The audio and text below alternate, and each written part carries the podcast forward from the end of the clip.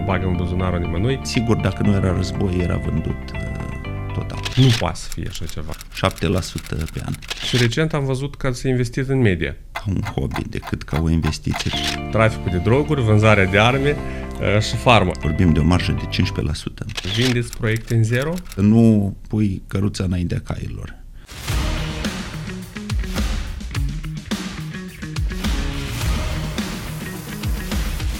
Playground cu Dumitru Ciorici.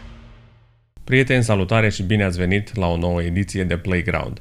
Invitatul meu de astăzi este Ceslav Ciuhri, om de afaceri, investitor în imobiliare, dar și în media. Bună ziua, bine ați venit! Bună ziua, mulțumesc pentru invitație. Domnule Ciuhri, uh, pornim la drum. În, uh, dacă toți veniți din business, din economie, cum simțiți uh, perioada economică? Este un început de criză. Suntem la sfârșit. Suntem abia în vârful crizei. Cum se vede de pe partea dumneavoastră a baricadei? Eu, începând din anul 2008, am trăit o criză continuă. În media tot timpul ne-au speriat că, uite, vine criza, trece criza. Nu am reușit să ieșim dintr-o criză și am intrat în alta. De asta cred că ne-am obișnuit cu cuvântul criză și trebuie să ne obișnuim cu această perioadă pentru că am avut două crize, una după alta. A fost criza pandemică și după aceea imediat a început războiul în Ucraina și din cauza asta noi am fost foarte mult stresați în ultimul timp, nu numai cei din business, toată lumea a fost stresată. Referitor la în ce zonă suntem, este greu de spus, cred că nu există niciun expert în afară de astrologi care ar putea să prezică cum va fi anul viitor. Totul depinde de foarte mulți factori și acești factori nu pot fi calculați matematic. Oricum, îmi dau seama că aveți, aveți un plan suntem pe sfârșit de 2022, vine o iarnă, se așteaptă o iarnă grea și pentru cetățeni și pentru, și pentru business.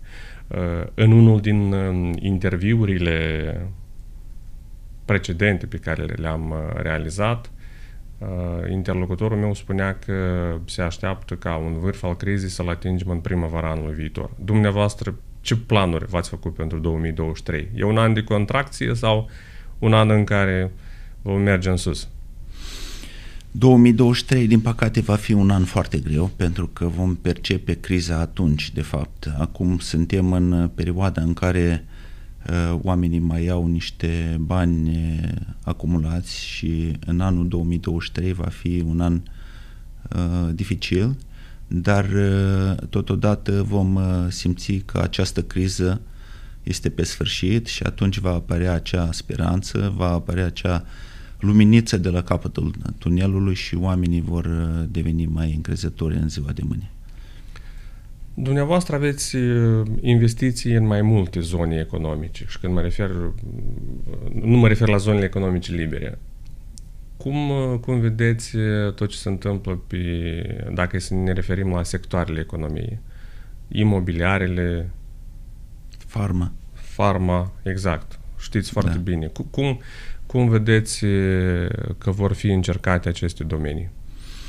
Cu siguranță piața imobiliară nu a fost niciodată o piață stabilă. Tot timpul a avut fluctuații și fluctuații foarte mari. Partea bună este că după criză vine și perioada în care de înflorirea a, a, a acestei afaceri și cu siguranță nu o să fie tot timpul atât de greu.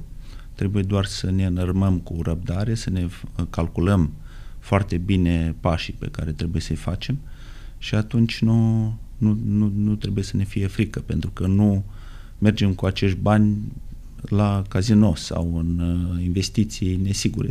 Totuși, vorbim de o investiție în uh, imobiliare și a, aceasta este considerată una din cele mai sigure investiții. Înțeleg că ați strâns cureaua un pic, cel puțin pentru ultima parte a lui 2022 și începutul lui 2023. Cu siguranță. Asta La este... capitolul cheltuieri. Da. Nu am mers atât de agresiv cum ne-am propus de la început să facem campanii publicitare. Chiar cu partea de construcție ne-am încetinit, dar mergem. Deci am decis politica pașilor mici, dar siguri. Dacă vorbim despre construcții, este o, o mare încercare aici, pentru că prețurile la materiale cresc continuu. Au crescut dar... uluitor de tare, da? 50%, 100 de procente, 150. Exact. În contextul ăsta, prețurile la uh, imobile cum se vor transforma pentru cei care vor încerca să le cumpere? Va fi foarte scump? Mm, dacă va fi foarte scump, cine le va cumpăra? Aici este marea problemă.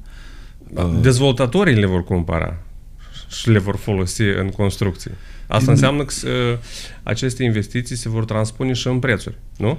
Noi nu suntem într-o țară în care să fie investitori imobiliari, să fie unii care construiesc, alții care le cumpără și le revând. Deci noi avem investitori imobiliari foarte mici. Și atunci când vine o criză în uh, țară, ei se mută pe alte piețe și uh, Părerea mea este că atunci când cresc prețurile la materiale, trebuie să iei o mică pauză, dar să nu te oprești, să mergi încet ca să, uh, nu, să nu pui căruța înaintea cailor. Uh, să aștepți puțin să vezi cum va evolua pre- piața. Cu siguranță acest val de creșteri se va opri într-un moment și atunci vom putea să știm cum e mai bine să ne mișcăm. Era notat în lista mea de întrebări subiectul cu imobiliarele, dar dacă tot l-am atins, um, dumneavoastră cum simțiți uh, subiectul ăsta? Pentru că, pe de o parte, uh, vedem, cel puțin în capitală, vedem foarte, avizi, foarte puține avizi care se dau pentru construcții.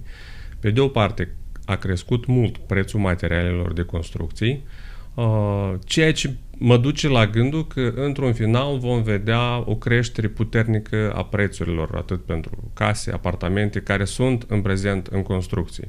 Este marea dumneavoastră care este în sensul ăsta, iată, peste un an?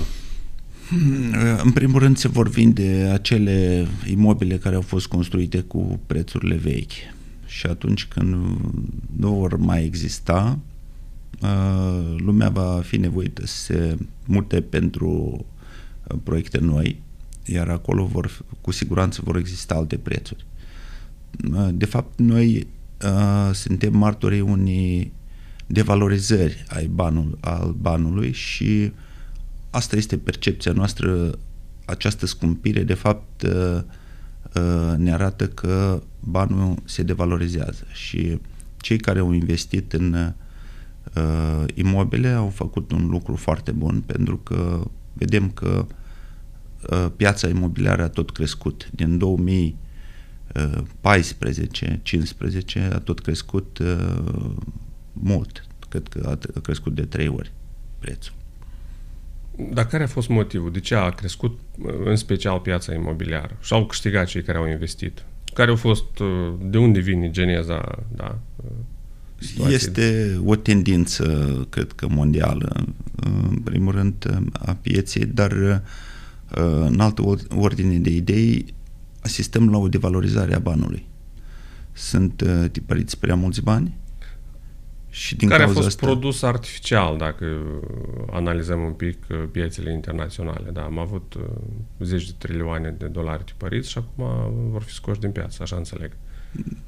Absolut. Cred că, cred, cred că asta ar fi uh, una din uh, explicațiile de ce a crescut uh, prețurile și nu, numai, nu vorbim acum numai de piața imobiliară, au crescut prețurile la materiile prime foarte mult și mm, asta a dus și la creșterea produsului final.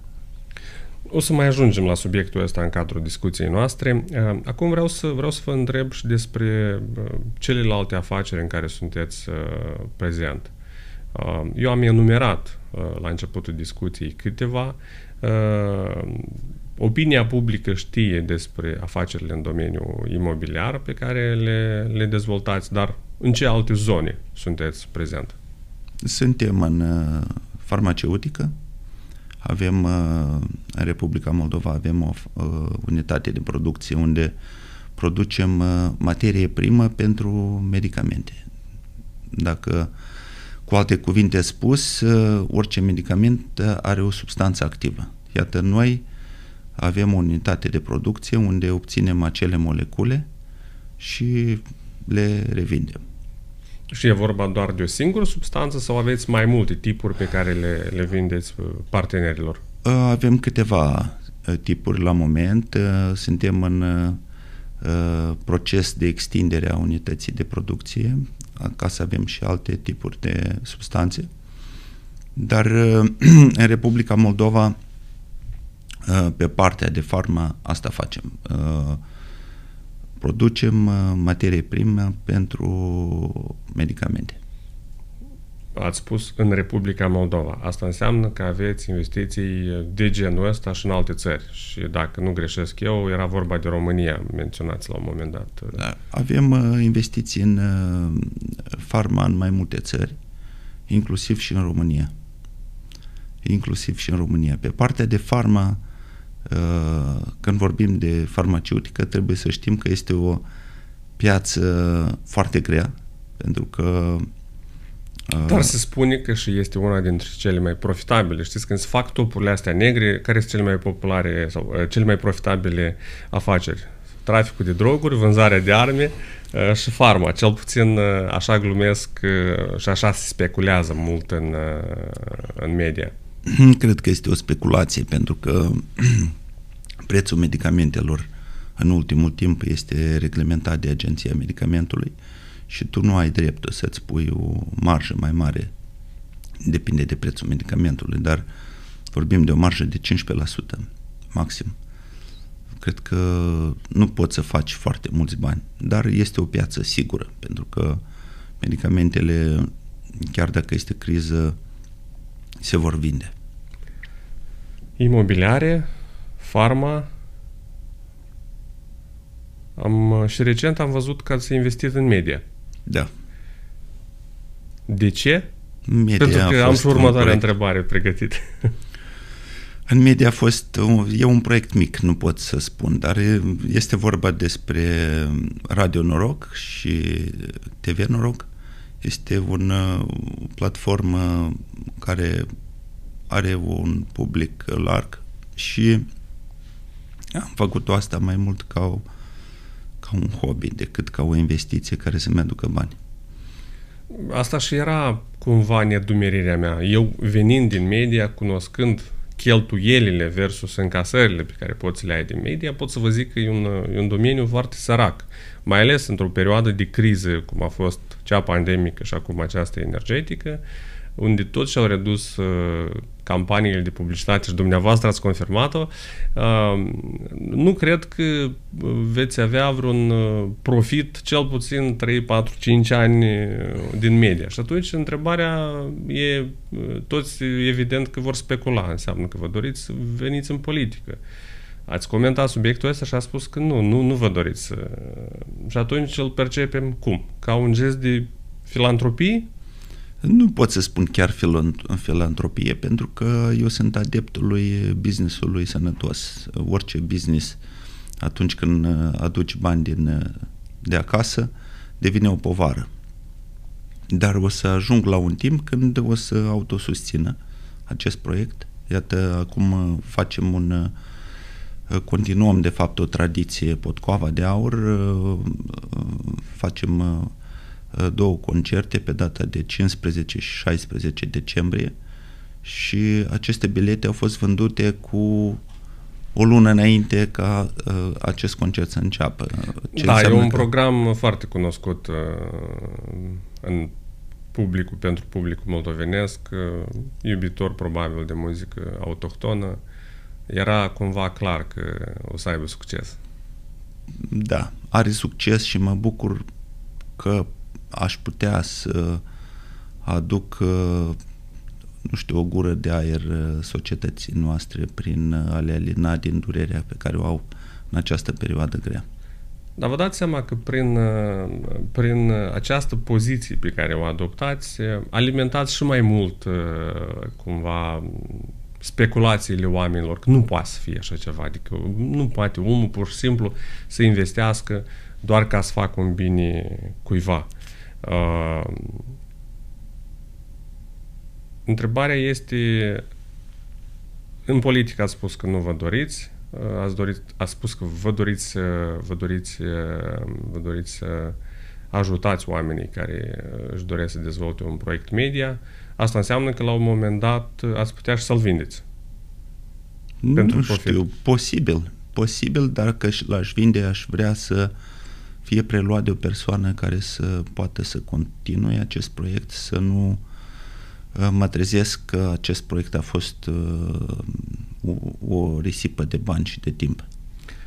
Și aici, uh, este, și aici vine întrebarea mea. Vindeți proiecte în zero? În sensul că atât cât, cât ați investit, sunteți gata să-l vindeți doar să uh, scăpați de acest activ?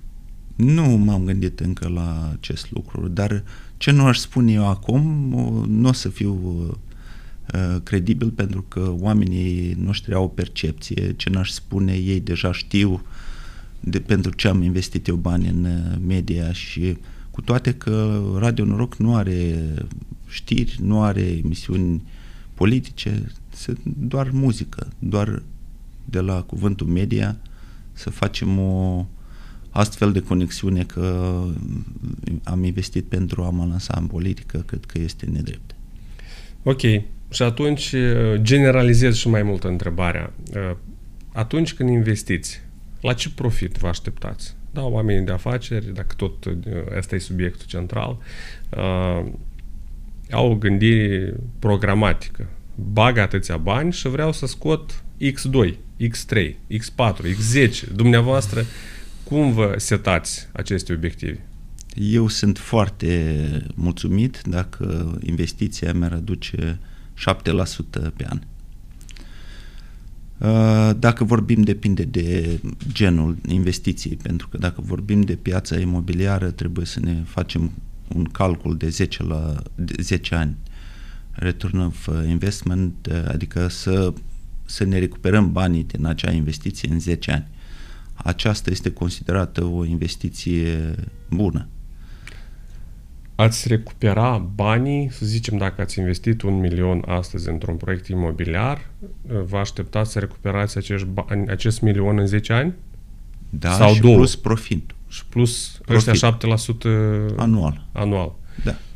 7 ori 10, 70. Deci vă așteptați la un 0,7x, așa înțeleg. Cam așa.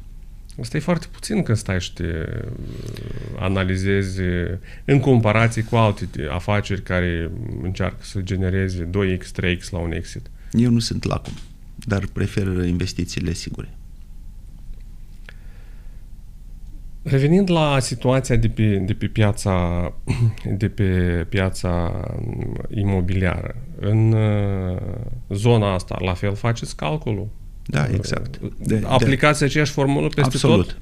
7% absolut. anual. Nu, nu peste tot. Dacă vorbim de piața imobiliară, dacă Așa. vorbim de farma, este cu totul alt uh, calcul, pentru că... Dați-ne un sneak peek, așa, aproximativ. Uitați-vă, dacă vorbim despre un uh, medicament, durata de viață a unui medicament este de 20 de ani. După aceea, uh, drepturile de autor devin publice și oricine poate să Uh, produc acel medicament pentru că uh, nu mai, tu nu mai ai nicio acoperire și nu mai ai dreptul trebuie exclusiv. în 20 de ani tu, tu trebuie să, să ți recuperezi acea investiție care ai făcut-o. Sunt totuși ani de studii și după aceea ani de muncă pentru vânzări. Și atunci trebuie să ne orientăm la altă formulă, pentru că 20 de ani uh, Uh, este un, o perioadă în care trebuie să obții și profitul și într-un fel uh, spus, gata, trebuie să pui cruce pe acel produs. Să, și e o jumătate bani. de viață când stai și te gândești. Adică Asta și da și nu, dar uh, totuși noi tot timpul nu ne gândim când investim banii doar la viața noastră. Noi ne gândim și la urmașii noștri și la uh, ceva care uh, să aibă o continuitate. Și, deci eu n-aș face absolut uh, nimic uh, mai mult în viață dacă m-aș gândi doar la mine. Eu mă gândesc în general ce vor face cei din echipa mea, copiii și uh, cum aș putea să aduc mai multă valoare. Ok, și ca să punem punctele pe ei, în ăștia 20 de ani, nu vă cer cifra absolută, nu vreau să nu, nu mă bag în buzunarul nimănui, uh, X-ul ăsta în farmă ar fi în 20 de ani, aproximativ, așteptările care sunt? Uh, așteptările sunt mari, uh, pentru că tot timpul ne facem uh, calculele într-un fel, dar obținem altul. În orice caz, un medicament ar trebui recuperat investiția în 5 ani. Și ulterior, după ăștia 5 ani, tot ce ar veni ar fi profitul e, curat. Absolut. Ca să, să încercăm să epuizăm toate subiectele ce țin de ce țin de imobiliare, vreau să vă întreb despre satul german, cel mai amplu proiect pe care l-ați, l-ați demarat uh, cu câțiva ani în urmă. Îmi dau seama că pandemia și războiul v-au dat peste cap uh, foarte mult din aceste uh, planuri. Cel puțin un astfel de proiect eu nu mi-amintesc să fi văzut. Nu vreau să vă fac publicitate gratuită, dar este ceva interesant. Uh, întrebarea este cât la sută din, uh, din proiect este deja vândut. Înțeleg că este făcut pe, pe tranșe, uh, cel puțin din tranșa 1, cât la sută ați reușit să vindeți? Noi am lansat proiectul pe data de 2 februarie anul curent și pe data de 24 a început războiul. Până pe 24 era vândută toată tranșa 1. Tranșa. Deci, deci 100% nu să tranșa 1 care se dă în exploatare... În 2024. Așa. Deci primele blocuri vor fi în 2024. Cu toate că noi mergem înaintea planului pe care l-am avut de la început. Uh, problema a fost uh, începerea acestui război, pentru că jumătate din cei care au uh, cumpărat în satul german au venit și au, au recuperat banii, au cerut rezilierea contractului. Sau jumătate din Jumătate, da. și la sfârșitul acestei veri noi am reușit, reușit să revindem uh, ceea ce am uh, pierdut. Adică uh, nu pot să spun că sunt uh, nemulțumit de vânzări, în timp ce la noi au scăzut vânzările, la unii s-au oprit și atunci uh, noi considerăm că uh, proiectul are viitor și are o perspectivă bună din moment ce noi avem vânzări în perioada aceasta grea. Uh, am vândut uh, aproximativ 20% din, uh, din uh, proiect. Din tot complexul. Exact. Dar uh, sunt sigur dacă nu era război, era vândut uh, total. În totalitate. Chiar dacă la fază de proiect, pentru că a avut o uh, cerere foarte mare, deci chiar de la bun început, în primele două săptămâni, s-au vândut absolut toate apartamentele pe care le-am scos în vânzare. Cafeneaua Guguță, un subiect mult discutat în societatea moldovenească. Un imobil pe care l-ați, sau un teren cu tot ce este pe el, pe care l-ați cumpărat Ați declarat într-un interviu că l-ați uh, procurat uh, de la companiile lui Vlad Plahotniuc și apoi luați toate pietrele pentru asta. Ați spus că vă doriți un centru de business cu Expo Hall um, și că sunteți încă într-un proces de judecată cu privire la avizurile de construcție. Puteți să ne spuneți uh, ce da. se aude nou aici? Vreau să fac o mică introducere. Atunci când investești într-un proiect, uh, cum ar fi un proiect imobiliar. Se face mai întâi un uh, due diligence, ce face o evaluare juridică și contabilă, după care investești banii și îți faci un business plan. Iată, noi am făcut uh, acea evaluare și juridică și contabilă, am văzut că este un proiect profitabil, am cerut un certificat de urbanism consultativ de la primărie, am văzut că nu există careva impedimente, nu avem uh, cel puțin, cel puțin impedimente juridice pentru a construi în acea zonă și am investit în acest proiect. Problema este că noi totuși avem un stat uh, nesigur, pentru că legea nu tot timpul este de partea ta. Poți să ai tu dreptate 100%, judecătorilor le e frică să scoată o decizie, chiar dacă tu ai dreptate. Uh, le e frică de uh, opinia publică, ce o să spună unii, de fapt, nu toată opinia publică, unii uh, activiști civici uh, și din cauza asta uh, proiectul a fost blocat. Eu consider că este o mare nedreptate, pentru că uh, de moment ce nu încalci legea, nimeni nu are dreptul să-ți interzică să uh, construiești.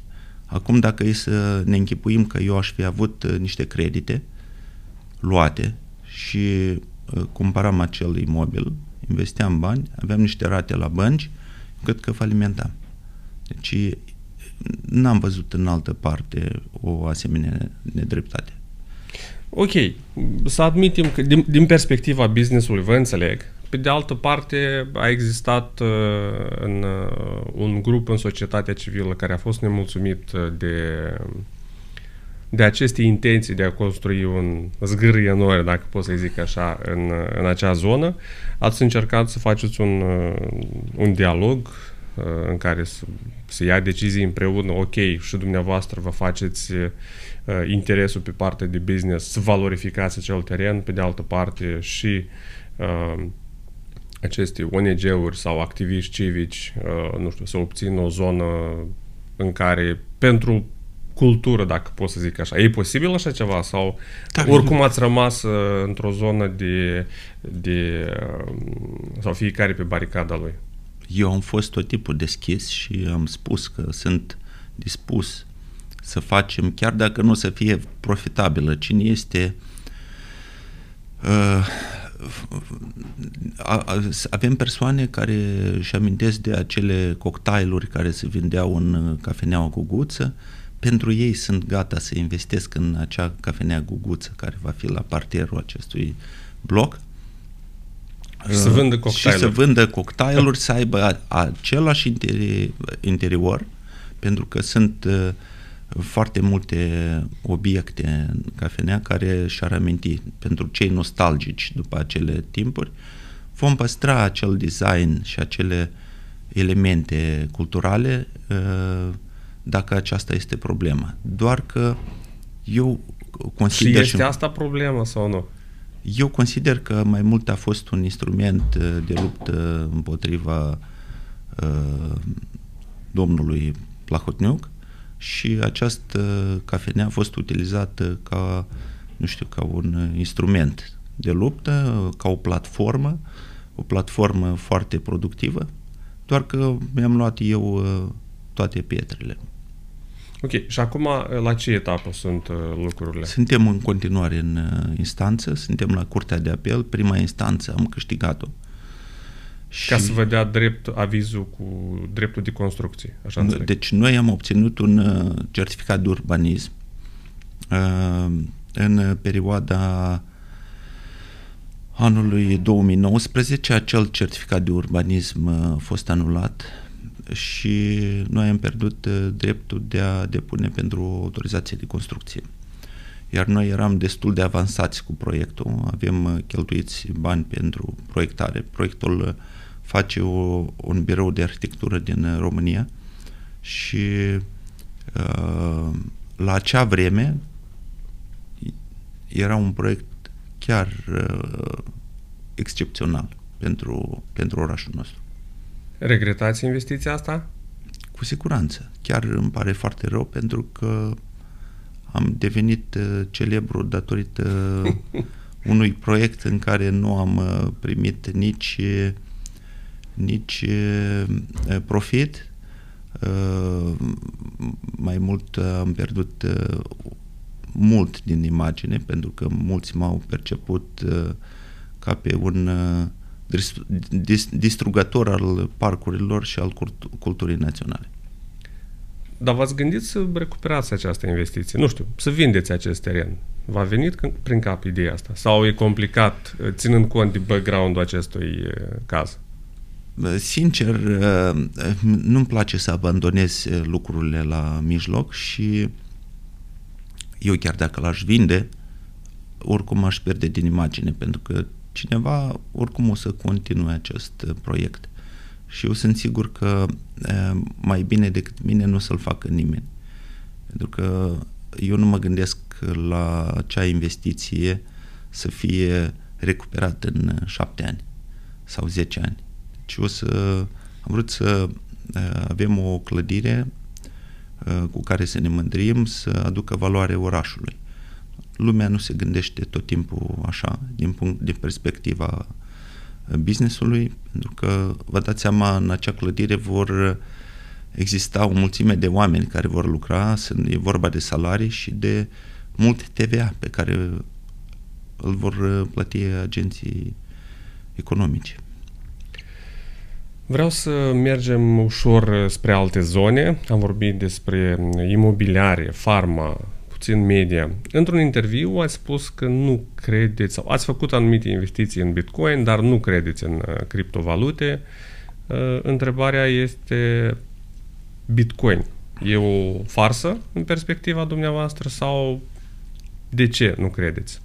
În... Eu cred că majoritatea nu înțeleg ce înseamnă de fapt uh, criptovaluta sau Bitcoinul este unul din un brand al acestei criptovalute. Da, e cea mai cunoscută monedă dintre cele 10 sau 13 mii da. care erau odinioară. Uh, dacă vorbim și când uh, uh, ajungi să înțelegi de fapt ce este criptomoneda, nu prea ai motive să crezi în ea, pentru că pe mine la început nu m-a interesat deloc când am auzit pe urmă, când am văzut creșterea și eu am investit uh, datorită unui prieten care mă tot bătea la cap și uh, eu i-am dat niște bani pe care i-a folosit el, împărțeam uh, venitul jumate-jumate și el a investit în Bitcoin în, la începutul, când a, doar a apăruse această criptovalută. Când am văzut acea creștere majoră, am, am început să studiez acest lucru și investiția în Bitcoin înseamnă ori să cumperi un Bitcoin la o valoare de piață care o are astăzi, cu perspectiva creșterii, adică cumperi astăzi când el costă 16.000 și citești. când costă 200 de mii sau 100 de mii. Da, așa cum spun că o să ajungă Bitcoinul să coste 200 de mii. Ehm, deci trebuie și să dumneavoastră fii... nu credeți în asta? Nu cred. Sincer, nu cred și mai e o posibilitate. Poți să, să investești bani în minare, adică în mining, să cumpere acel echipament care să fie cuplat la Uh, internet. la internet, dar uh, cel mai important este la energie electrică, care a devenit foarte, foarte scump. Da, știm de acele ferme și acea practică existentă în regiunea transnistreană. Zvonurile spun că sunt uh, investiții și ale oamenilor de afaceri, sunt și din Moldova, sunt și din Federația Rusă. Um, dar d- dacă e să revenim la ce înseamnă Bitcoinul, el a apărut, sau aceste criptovalute au apărut din necesitatea de a descentraliza acest sistem uh, financiar, care, fiți de acord, este controlat astăzi uh, de stat. Statul decide că te perești mai mulți bani, statul decide că anulează mai mulți de pe piață. Ăsta e motivul, de, unul dintre motivele de ce avem inflația asta uriașă, este pentru că avem de 4 sau de 5 ori mai mulți bani în piață decât avem, aveam acum 10 ani. Și uh, criptovalutele și bitcoinul, ca cea mai cunoscută criptovalută, este un fel de manifest împotriva centralizării banilor și, uh, și un, uh, un manifest pro tu să fii propriu custode al banilor, da? Pentru că Bitcoinul înseamnă un cod al tău într-o rețea care nu se internațională. Mai inter- care nu se, care mai, nu repete. se mai repete. Da. Uh, ce părere aveți, iată, despre descentralizarea uh, banilor și un mai mare control al lor de către deținători. Că despre asta e discuția, de fapt. Ăsta e fundamentul. Da, și eu sunt contra politicilor băncilor centrale câteodată, dar atunci când ai o valută care nu este reglementată de banca centrală și de să aibă o acoperire de stat, este cam periculos și nu m-aș apuca să facă aceste experimente pe banii mei. Uh, cu siguranță este uh, o idee foarte bună pentru a uh, evita de multe ori politicile băncii, băncilor centrale. Doar că avem de, de luptat cu politica băncilor celor, celor mai mari state din lume și atâta timp cât este uh, aceste politici nu sunt reglementate de stat, uh, nu va avea nicio perspectivă. Deci, ideea este bună în sine, probabil încă nu, nu am ajuns în perioada aia de maturitate și uh, stabilitate a acestor criptomonede uh, pentru ca să, să nu fie așa speculative, da? Pentru că asta e problema acum, că azi poate scoate 10.000, poi mâine poate scoate 50.000.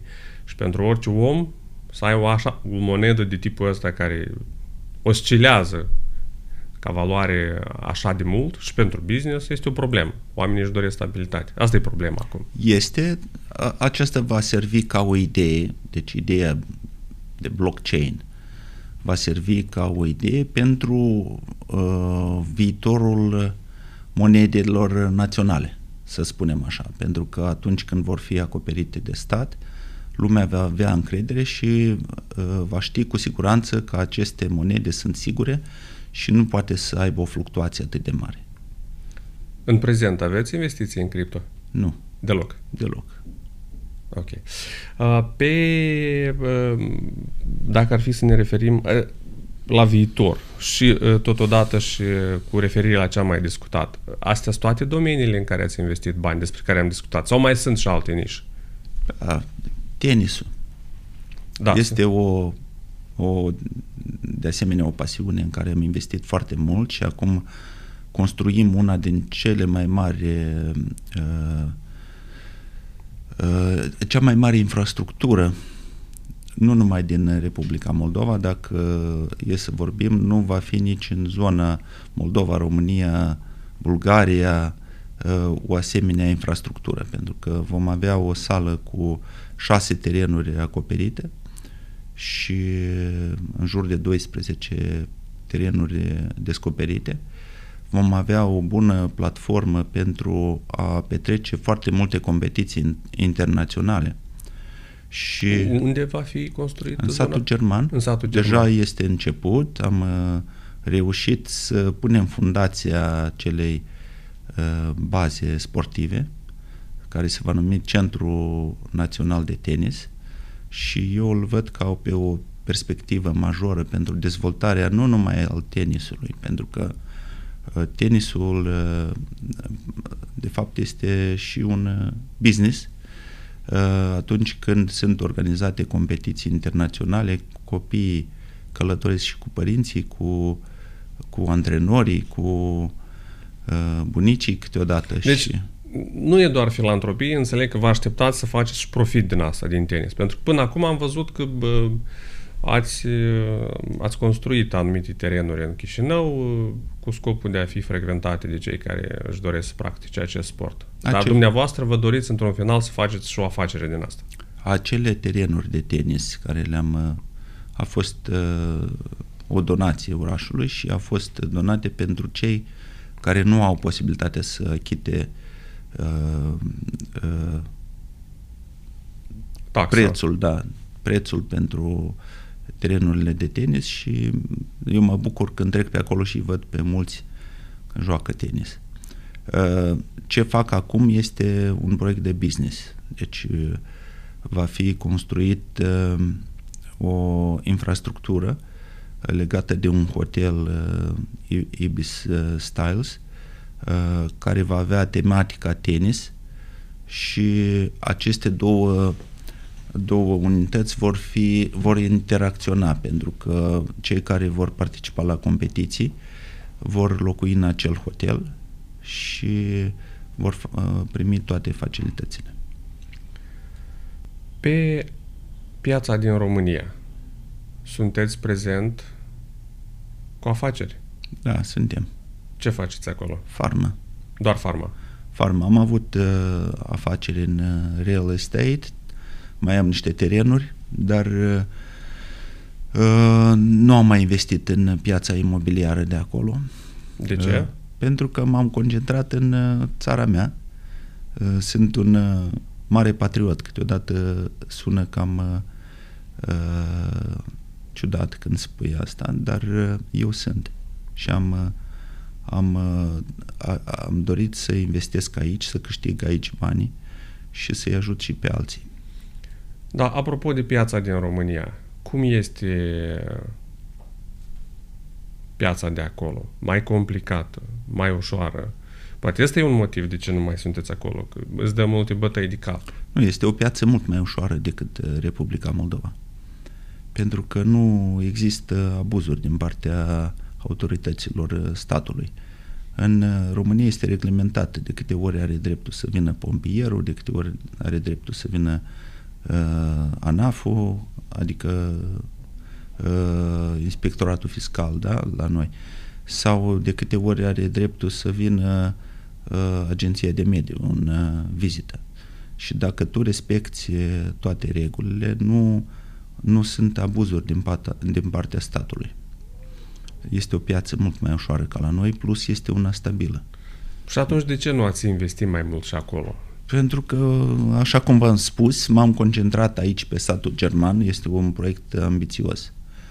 Și nu poți să te împrăști pe, în mai multe proiecte și să nu scoți nici pe unul. Deci, uh, asta a fost uh, una din ambițiile mele să dezvoltăm un proiect imobiliar major în uh, Republica Moldova, să aducem un alt standard al uh, dezvoltării imobiliare, pentru că noi nu vorbim doar de un proiect imobiliar, noi dezvoltăm un model de comunitate în care oamenii se vor simți liberi să se plimbe pe străzi, vor fi alt uh, nivel de securitate, uh, plus estetic, vorbind, totul va arăta așa cum trebuie. Nu vom vedea sârme care să atârne la un stâlp la altul, nu vom vedea gropi, nu vom vedea uh, țefi sau ceva care să ne zgârie la uh, creier când te uiți. Apropo de România, avem fo- foarte mulți uh, moldoveni care decid să-și lanseze acolo afaceri. Chiar um, ultimul meu interviu a fost uh, cu Corneliu Său, fondatorul fabricii de mobil Tandem. Uh, la fel, a deschis, și-a deschis o filială și în România. Uh, ce, ce ne puteți spune sau ce sfaturi puteți da despre activitatea în România? Este uh, o recomandare să te extinzi cu afacerea și acolo?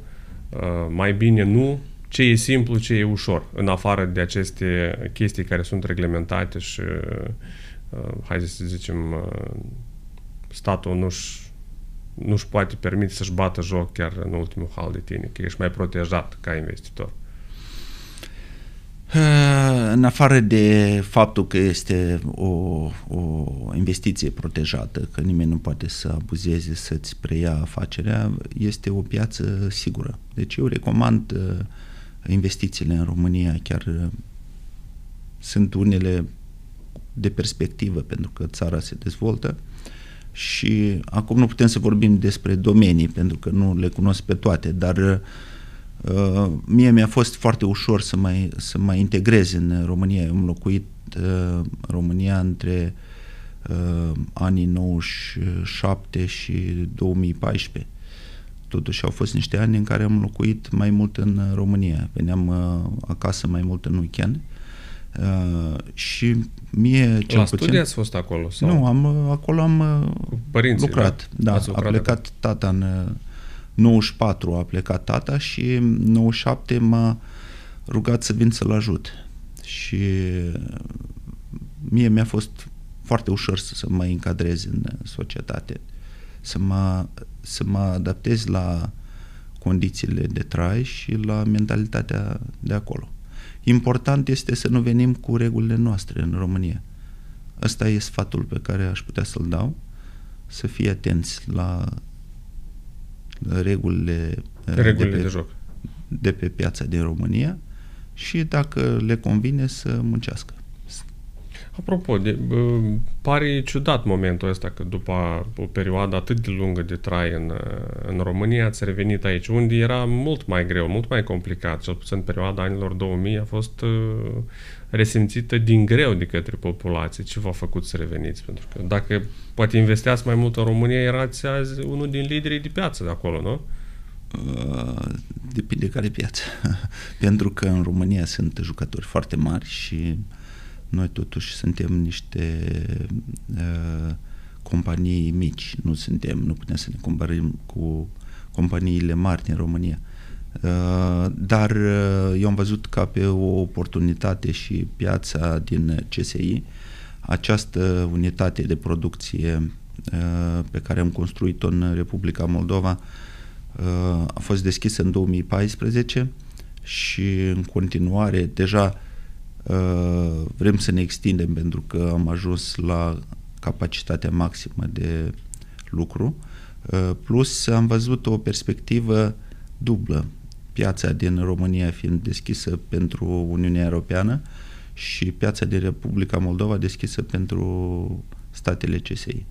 Apropo de tatăl dumneavoastră, de piața din România, am văzut în alte interviuri că a fost un, una dintre persoanele care a conceput un medicament, l-a patentat, așa înțeleg, uh, și dumneavoastră ați continuat, uh, ați continuat această muncă. Uh, sunteți biotehnolog, da, după formație profesională. Spuneți-ne cum a evoluat toată istoria asta, pentru că e o chestie de care am fost mirat să aflu și a zic să, să intrăm puțin în detalii aici. Da, tatăl meu a fost uh, om de știință, a avut uh, cunoștințe foarte uh, largi. A fost virusolog și uh, a descoperit uh, câteva substanțe absolut noi de fapt niște formule noi pe care le utilizăm astăzi în uh, producția noastră.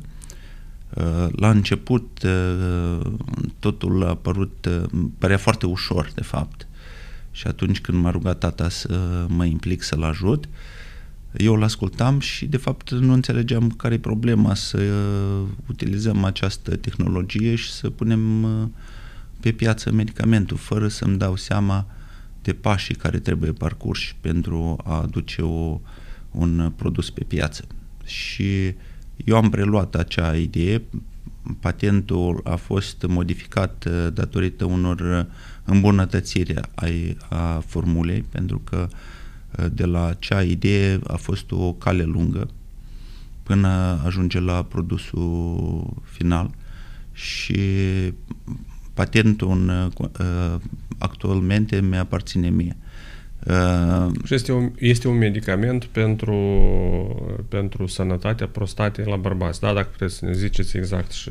Da, unul din uh, produse se, se, se numește adenoprosin și este uh, un produs folosit uh, în tratarea prostatitei cronice și uh, adenomului de prostată. Deci este un produs uh, cunoscut în uh, Republica Moldova și în uh, țările din CSI. A fost o invenție care la început mi s-a părut ceva banal. Nu, nu înțelegeam că poate să aibă așa eficiență acest produs și atunci când l-am testat, am făcut din banii care aveam atunci am făcut uh, primul studiu clinic și am văzut că într-adevăr este eficient. Am decis să mă implic uh, la modul cel mai serios și iată în 2005 a apărut primul produs uh, care se numește adenoprosin. Și astăzi se vinde bine în, pe piața moldovenească, din câte înțeleg. Nu numai pe piața moldovenească. Suntem prezenți pe, în 16 țări dați-mi voie să deduc ceva și mă corectați dacă greșesc. Uh, o mare, part, o mare parte din veniturile, averea pe care le-ați dobândit este uh, grație acestui uh, medicament sau eu greșesc? Nu numai un medicament, dacă vorbim pentru că... Sau din viața, familia dată, da? Dacă vorbim din ce am moștenit de la tata, da, aceasta este una din cele mai tari moștenit pe care am putut, am putut să le avem. Uh, dacă e să vorbim despre averea mea, este o parte din ea, pentru că uh, afacerea uh, cu farma nu înseamnă doar producție proprie. Deci poate să fie și comercializare și distribuție și vânzări și asta e cu totul altceva. Dați-mi voie să fiu un pic indiscret. Cât la sută a reprezentat uh, această moștenire de la tatăl dumneavoastră din averea totală în acel moment? Asta e greu de calculat. Asta Aproximativ. Să... Nu știu, e 50%, e 30%, e 90%? 30%. 30%. 30%. Și restul, uh, înțeleg că sunt afacerile pe care le-ați uh, dezvoltat dumneavoastră din farmă. Da. Așa a început totul. Da, exact. Așa a început. Am uh, început în România uh, să producem mai multe suplimente alimentare, uh, creme pentru cosmetică. Am făcut un contract cu o firmă din Germania și am pus, la, am pus pe piață o gamă întreagă de produse care sunt destinate unor probleme în dermatologie inclusiv uh, în tratarea, să spunem că pentru că nu este medicament, nu este tratarea, dar la a, a, ajut, ajutorarea celor care au a, uh, psoriazis. Deci e o piață foarte mare și produsele erau foarte mult căutate. Doar că noi ne-am revăzut uh, politica, am început să dezvolt, să fugim de la uh, produse cosmetice, pentru că ele sunt foarte ușor să le pui pe piață uh, și dorim să le înregistrăm ca medicamente, iar asta înseamnă multe studii și mulți ani pentru a pune produsul pe piață. Relativ uh, variat, aș spune, investițiile pe care le-ați făcut. Uh, dacă ar fi să privim acum în viitor, vedem că sunt foarte multe zone noi de business care se dezvoltă. Tehnologiile aduc cu ele o gamă și mai mare. Spre ce priviți? Eu îmi dau seama că un om de afaceri nu stă pe loc. Da? Un om de afaceri trebuie să pună banii în circulație pentru ca să-i vadă, așa cum ați spus, peste 5, 7, 10 ani să-i vadă dublați sau triplați. Spre ce vă uitați? Eu sper că uh, o să mai am careva viziuni bune pentru că până acum uh, viziunile mele nu au dat acea intuiție de om de afaceri, nu a dat greș, am avut puține afaceri care s-au dovedit a care fi... au falimentat. Nu au falimentat, nu am falimentat niciuna, doar că nu prea erau uh, interesante din punct de vedere profit, al profitului. Uh, o să mai am câțiva ani în care o să pot să fiu vizionar. Unde ar da, trebui să punem ce, bani. Dacă nu e secret, la ce v-ați gândit și ați decis că mm, nu e chiar, nu, nu o să fie profitabil. Dep- să... Depinde în ce țară. Vorbim de Moldova. Haideți de să Moldova, vorbim de Moldova. Dacă să vorbim de Moldova, e clar că este foarte complicat pentru că noi avem uh, puține pârchii de a uh, investi. Și clar, piața imobiliară, noua Uh, dar uh, uh, totuși eu aș vedea Moldova ca pe o platformă de servicii pentru alte țări. Așa cum s-au dezvoltat call center sau tot, toate domeniile de IT, da? Noi constatăm că avem foarte mulți, multe persoane înrolate în companii străine și care lucrează din... Prestează uh, serviciu de aici, din de aici, Moldova. Da, în tehnologii cu siguranță, dar uh, trebuie să vedem tendința de dezvoltare din alte țări și noi să uh, preluăm această in- inițiativă și să o aducem în Republica Moldova. Da, când vorbiți de servicii, aveți ceva în vedere sau ne referim la tot spectrul pe care putem să-l discutăm? Că pot fi servicii IT, servicii bancare, uh, servicii de consultanță juridică. Na, e complicat azi în Moldova să vorbești despre asta când uh, nu oferă o protecție mare a investițiilor. Dar uh, vedeți anumite zone înguste în care am fi noi foarte buni? Haideți să privim uh, puțin altfel Moldova. Deci, cu ce putem noi să... Ce fel de know-how am putea să aducem noi ca să fim interesanți pentru investițiile străine? Pentru că dacă ne uităm din punct de vedere fiscal, da, suntem uh, cu taxele mult mai mici ca în țările din Uniunea Europeană, dar nu foarte mici. Și atunci când tu nu ai o uh, justiție credibilă, când nu ai o uh, securitate uh, al investițiilor majore, nimeni nu investește bani. Și atunci noi trebuie să schimbăm lucrurile astfel încât să devenim atractibili. Cu ce, cu ce am putea să devenim atractibili dacă nu cu forța de muncă?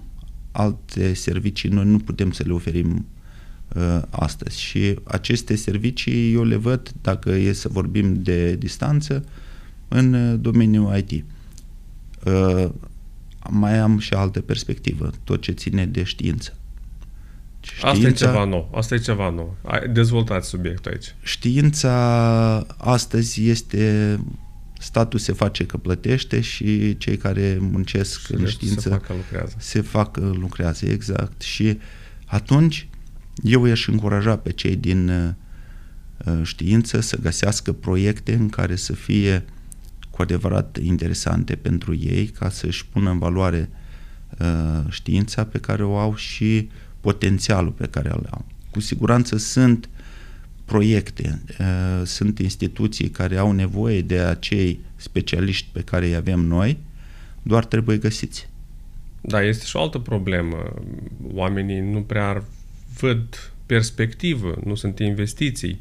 Ar trebui să existe o platformă, nu știu, făcut de stat, gândită de privați, care să tragă acești oameni care au o pasiune pentru știință și poate au niște abilități pentru a dezvolta ceva. Pentru că acum, dacă ar fi să mă întrebați unde găsești acești oameni, eu cred că îi găsești pe toți peste hotare la un moment dat.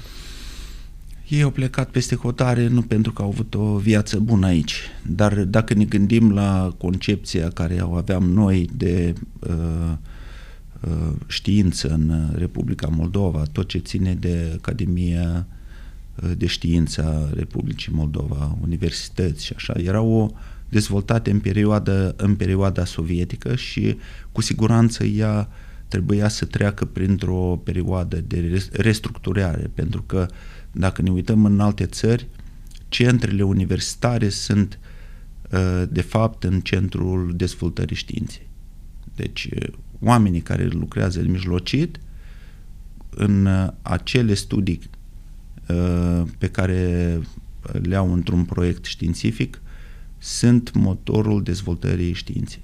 Și nu, nu ce ar trebui academicienii... să facă statul? Ce ar trebui să facă statul astăzi ca noi să vedem proiecte în știință vizibile astăzi și realizabile în Moldova? Statul a început uh, să facă această restructurare, după părerea mea, a început-o puțin greșit, pentru că uh, ei nu au ales uh, persoanele potrivite care cunosc care cunosc de fapt, situația reală din uh, instituțiile statului.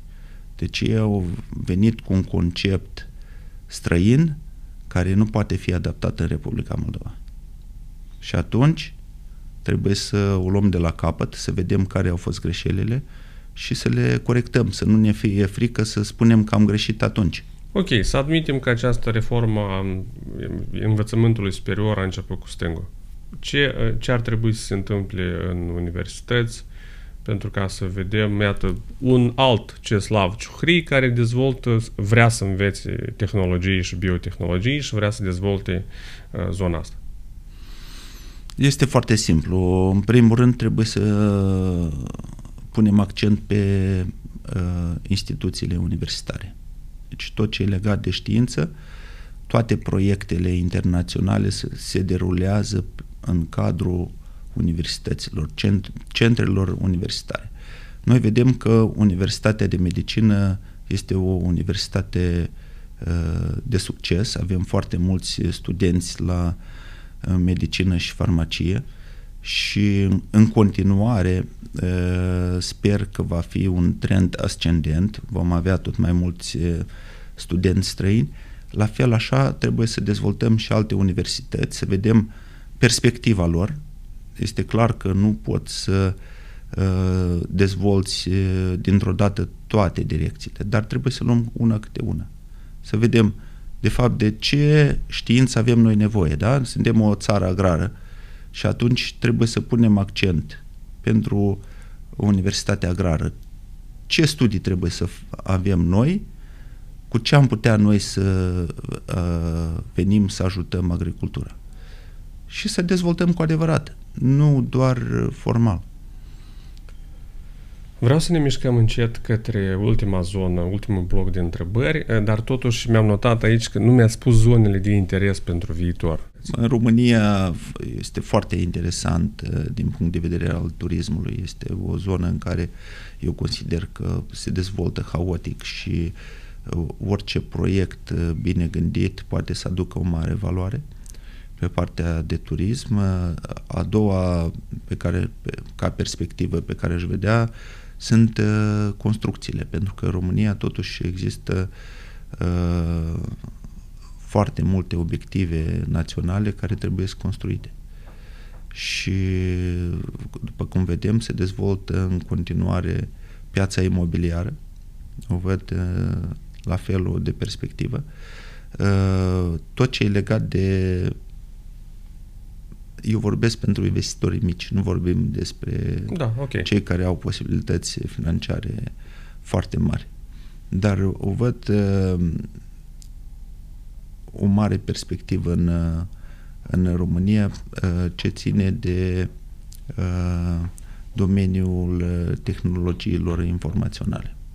Adică dacă vor exista uh, suficienți uh, specialiști în IT, Uh, vor putea, începând de la uh, persoane care ar putea să facă uh, programe pentru anumite companii, să devină o platformă de vânzare de servicii. E, e greu de spus acum să le pun pe toate, dar le văd, văd o mai mare perspectivă în țările care sunt în curs de dezvoltare decât în țările dezvoltate. Acum vreau să, vreau să mergem pe zona de dezvoltare personală, dacă pot să zic așa. Ehm, aveți un sistem după care vă organizați munca, un sistem în care uh, vă planificați să fiți uh, productiv, să fiți eficient. Lucrați noaptea pentru ca să vă vină ideile geniale atunci.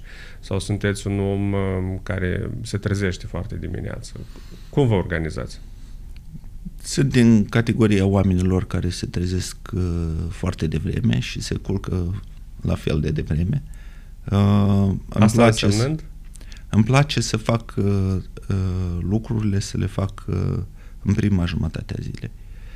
Uh, eu sunt mai mult mai productiv în prima jumătate a zilei, știu că sunt persoane care sunt mai productivi seara sau noaptea, se gândesc mult mai bine. Eu am uh, mintea foarte limpede dimineața și atunci îmi vin și idei.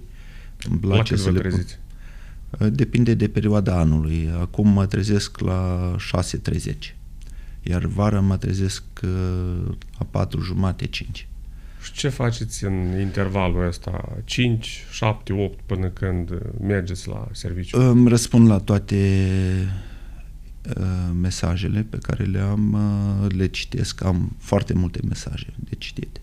Uh, în afară de asta mai citesc din, uh, pentru că uh, seara dacă mă apuc să citesc, citesc și sunt cu gândurile în altă parte.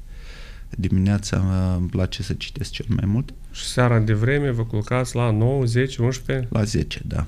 La 10, 11 mă culc. Dar uh, vara mă, mă recuperez mult mai repede pentru că așa este fiziologic uh, construit omul să se recupereze mai repede vara decât iarna. Uh, în rest, pe parcursul zilei am o agendă pe care o parcurg și mă strădui să... Pe suport digital, hârtie? Digital. Așa. Digital, am, deja am uh, pierdut, uh, am multe agende, dar uh, acum când posibilitățile tehnologice sunt atât de avansate, îți dă o posibilitate mult mai mare să ți amintească de anumite lucruri pe care le ai de făcut. Practicați vreun sport care vă ajută să vă energizați în vreun fel sau altul? Da, practic tenisul în fiecare zi. În fiecare zi? În fiecare zi. Uh, de trei ori pe săptămână gym, fac uh, fitness și yoga în fiecare dimineață. Un, un spectru larg și foarte consistent timp de o zi. Deci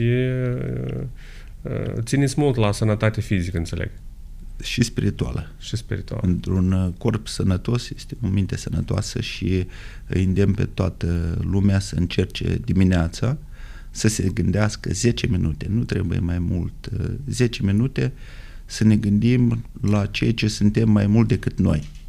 Și atunci uh, vom avea altă perspectivă de, a lucrurilor. Când spuneți ne gândim mai mult decât la noi. Vorbiți de partea spirituală, îmi dau seama. Asta nu se referă la ce vreau să fac azi sau cât de multe vreau să reușesc. Dar se referă, înțeleg, la obiective pe termen mediu și lung?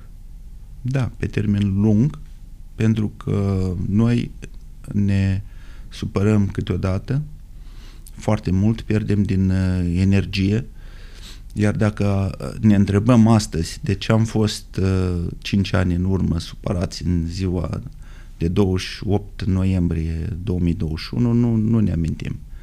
Și atunci uh, trebuie să ne explicăm, să lucrăm cu noi, uh, să ne învingem însuși pe noi pentru ca lucrurile care sunt uh, neimportante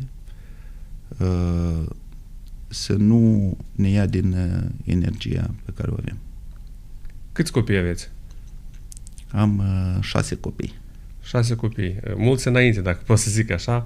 Uh, ce vă doriți să educați în ei cel mai mult? Și îmi dau seama că o parte componentă trebuie să fie educația financiară. Uh, ce vreți să vedeți când vor fi mari? În primul rând, să fie oameni buni. Eu, uh, și ce ar însemna om bun? Că e complicat uh, și discutabil, mai ales cu tent politica azi. Nu mă refer la tent asta da, politică, sigur, dar glumesc. Uh, eu când uh, zic de om bun, asta înseamnă să nu aibă răutate, să nu aibă invidie, să nu aibă uh, dorința uh, să se uite la cel ce face mai bine ca dânsul, să se bucure de cel care are succes și să, să-i ajute pe alții. Așa am fost eu educat. De, eu am fost educat de bunicii mei pentru că am locuit mai mult cu uh, bunica și dânsa fiind o profesoară mi-a insuflat tot timpul că noi trebuie să fim uh, buni, nu trebuie să ne pase foarte mult de uh, cel care are mai mult ca noi, adică trebuie să ne bucurăm, nu să-l invidiem. Și asta aș vrea să transmit și copiilor mei. Pe partea de gândire economică, vreun hint? Da. Uh, băiatul meu, Bogdan, unul din uh, băieții mei, pentru că am mai mulți băieți decât fete, am o singură fată și Bogdan uh, Uh, studiază acum la Universitatea din uh, Amsterdam și este cu în uh, direcție economică, adică va fi un economist și îl văd ca pe o persoană care va avea viziuni noi, va veni cu idei noi și eu abia îl aștept. Știți, când spun de educație economică, știți, în Moldova există un proverb, banul este ochiul dracului. Când în familie sunt, uh, sunt mai mulți bani, oamenii, neștiind cum să-i gestioneze, pot face foarte multe greșeli în viață. Uh, aveți vreun concept, vreun moto după care, pe care îl urmați în ce privește banii și educația atunci ce înseamnă gestionarea lor? Uh, evident că atunci când avem posibilitate uh, să-i oferim copiilor uh, tot ce are nevoie, el, el devine vulnerabil pentru că nu mai are motivație și eu m-am străduit copiilor mei să le uh, să-i fac să, să vrea să dezvolte ei ceva singuri, să nu se bazeze pe mine. Pentru că tot ce avem astăzi putem într-o zi să pierdem și istoria ne arată că Au fost uh, multe cazuri atunci când părinții erau bogați și uh, copiii au ajuns să risipească toți banii și să, să ajungă nefericiți. De asta trebuie să pregătim, uh, este o vorbă, spune, nu pregăti drumul pentru copil, pregătește copilul pentru drum. Credeți că ați pierdut ceva pe plan personal pentru că v-ați dedicat foarte mult uh, afacerilor? Cu siguranță. Ce? Am pierdut foarte mult timp pe care puteam să-l, uh, nu știu, să merg să călătoresc. Eu nu am reușit să călătoresc încă în țările, am o listă întreagă de... Asta sună, asta sună foarte, foarte ciudat în contextul în care îmi dau seama, vă permiteți să mergeți în orice vacanță. Pot să locuiesc în orice țară și să merg uh, un an de zile în vacanță, doar că ar suferi multe lucruri, se, nu, nu pot să abandonez echipa și plus nu-mi place echipa să simtă că ei muncesc pentru mine. Îmi place să fac parte din echipă, să tragem împreună barca, să nu uh, considere ei că, uite, muncim pentru ei. Muncim pentru noi. Și eu am reușit să transmit acest uh, spirit echipei. Eu vă mulțumesc că v-ați făcut timp și ați venit aici în studio să discutăm. Vă doresc succes! Mulțumesc și eu pentru invitație. Mai bine. Prieteni, aici ne oprim. Ăsta a fost episodul de astăzi, Playground. Am discutat, vă reamintesc, cu Ceslav Ciuhri, om de afaceri, investitor în mai multe domenii. Mersi că ne-ați urmărit, ne vedem data viitoare.